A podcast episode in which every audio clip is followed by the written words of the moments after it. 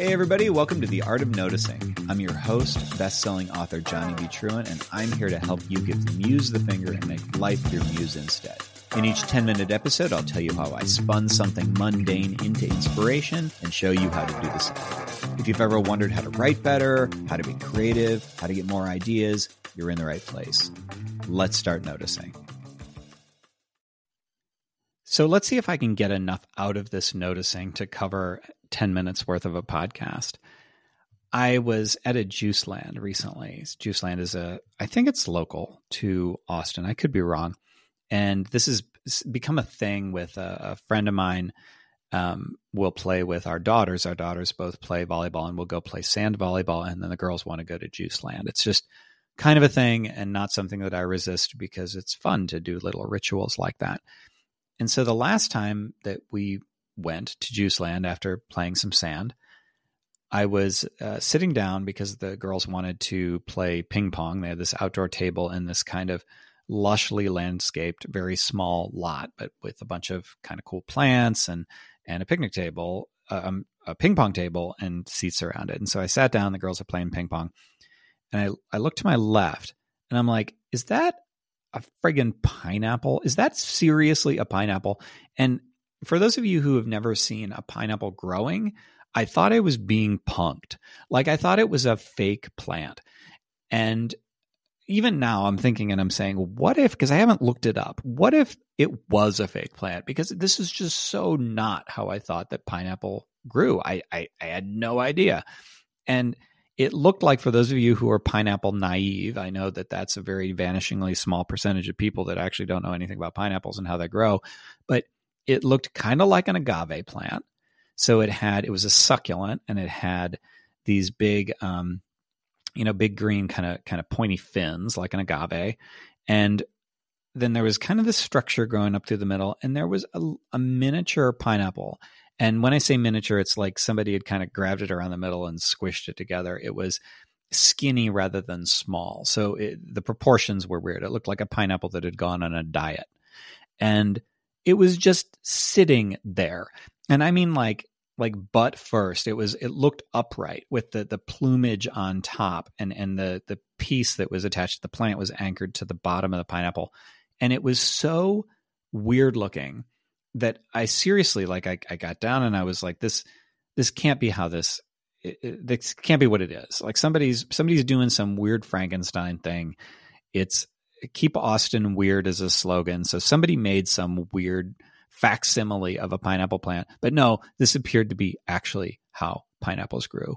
And that's like who cares about the pineapple?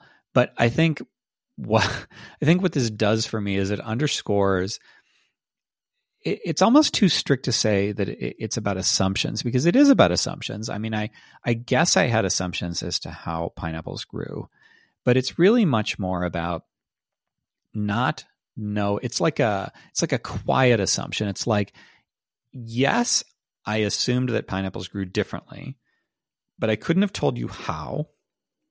And it's not something i would have ever thought to articulate unless somebody asked me. And if somebody then asked me i would say uh, I, I guess i thought they grew from trees and I'm only now realizing that my assumptions were kind of weird because if they grew from trees, I knew they grew from like the bottom, from the from the like the the bud of the pineapple, and so that would mean they were hanging down if they were in trees. And I I guess that doesn't make sense, but this whole quiet assumption that I had about something that I had no reason to have any assumption about to begin with is what's so interesting.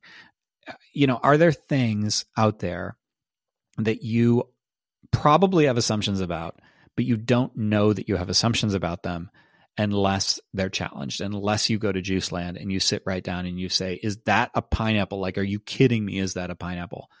And that to me is an interesting lesson in creativity because we tend to go with what we know.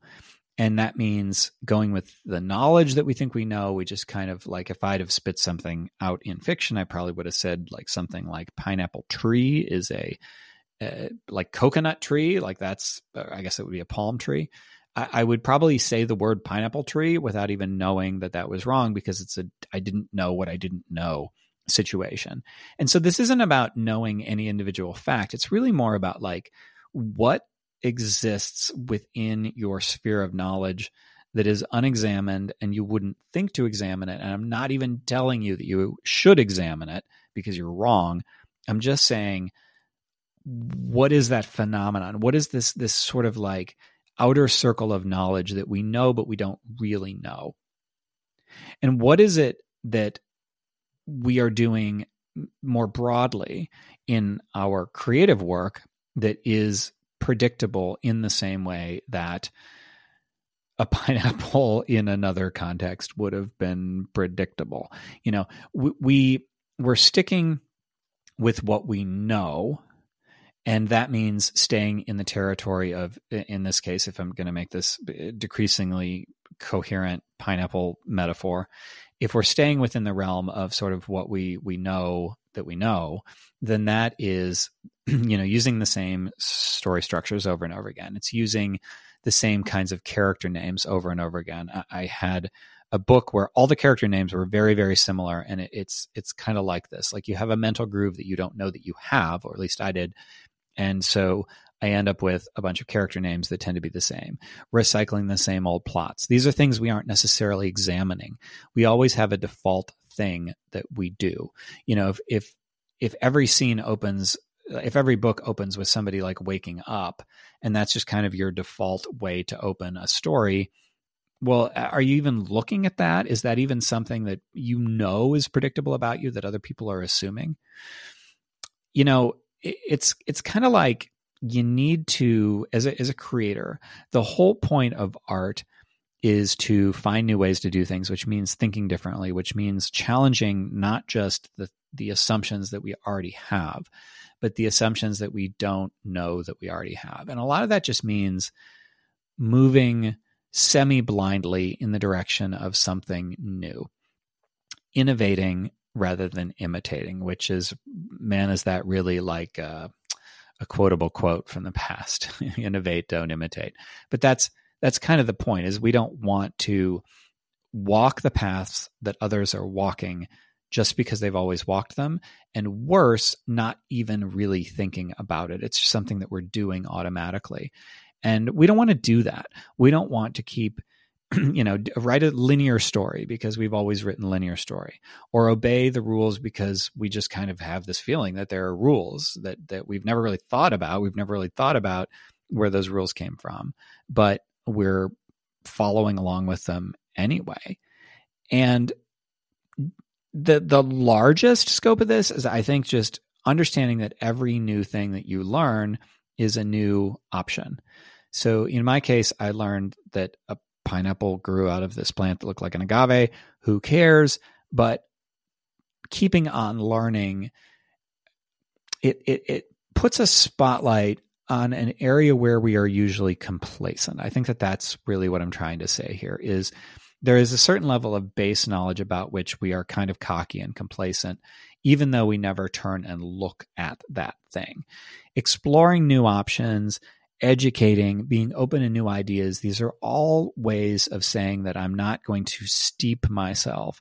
I'm not going to dig myself a little rut and say that I'm staying in this rut, even about something as simple as, well, clearly I must know without examining it, without wondering about it. Clearly I must know how fruits grow. It's just not something you think to look at. And so examining those things that you might not know, examining your weak spots, examining the shadows and holes in your perception.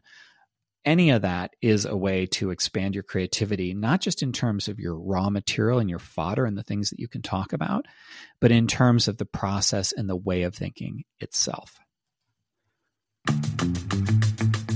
All right, that's it for today.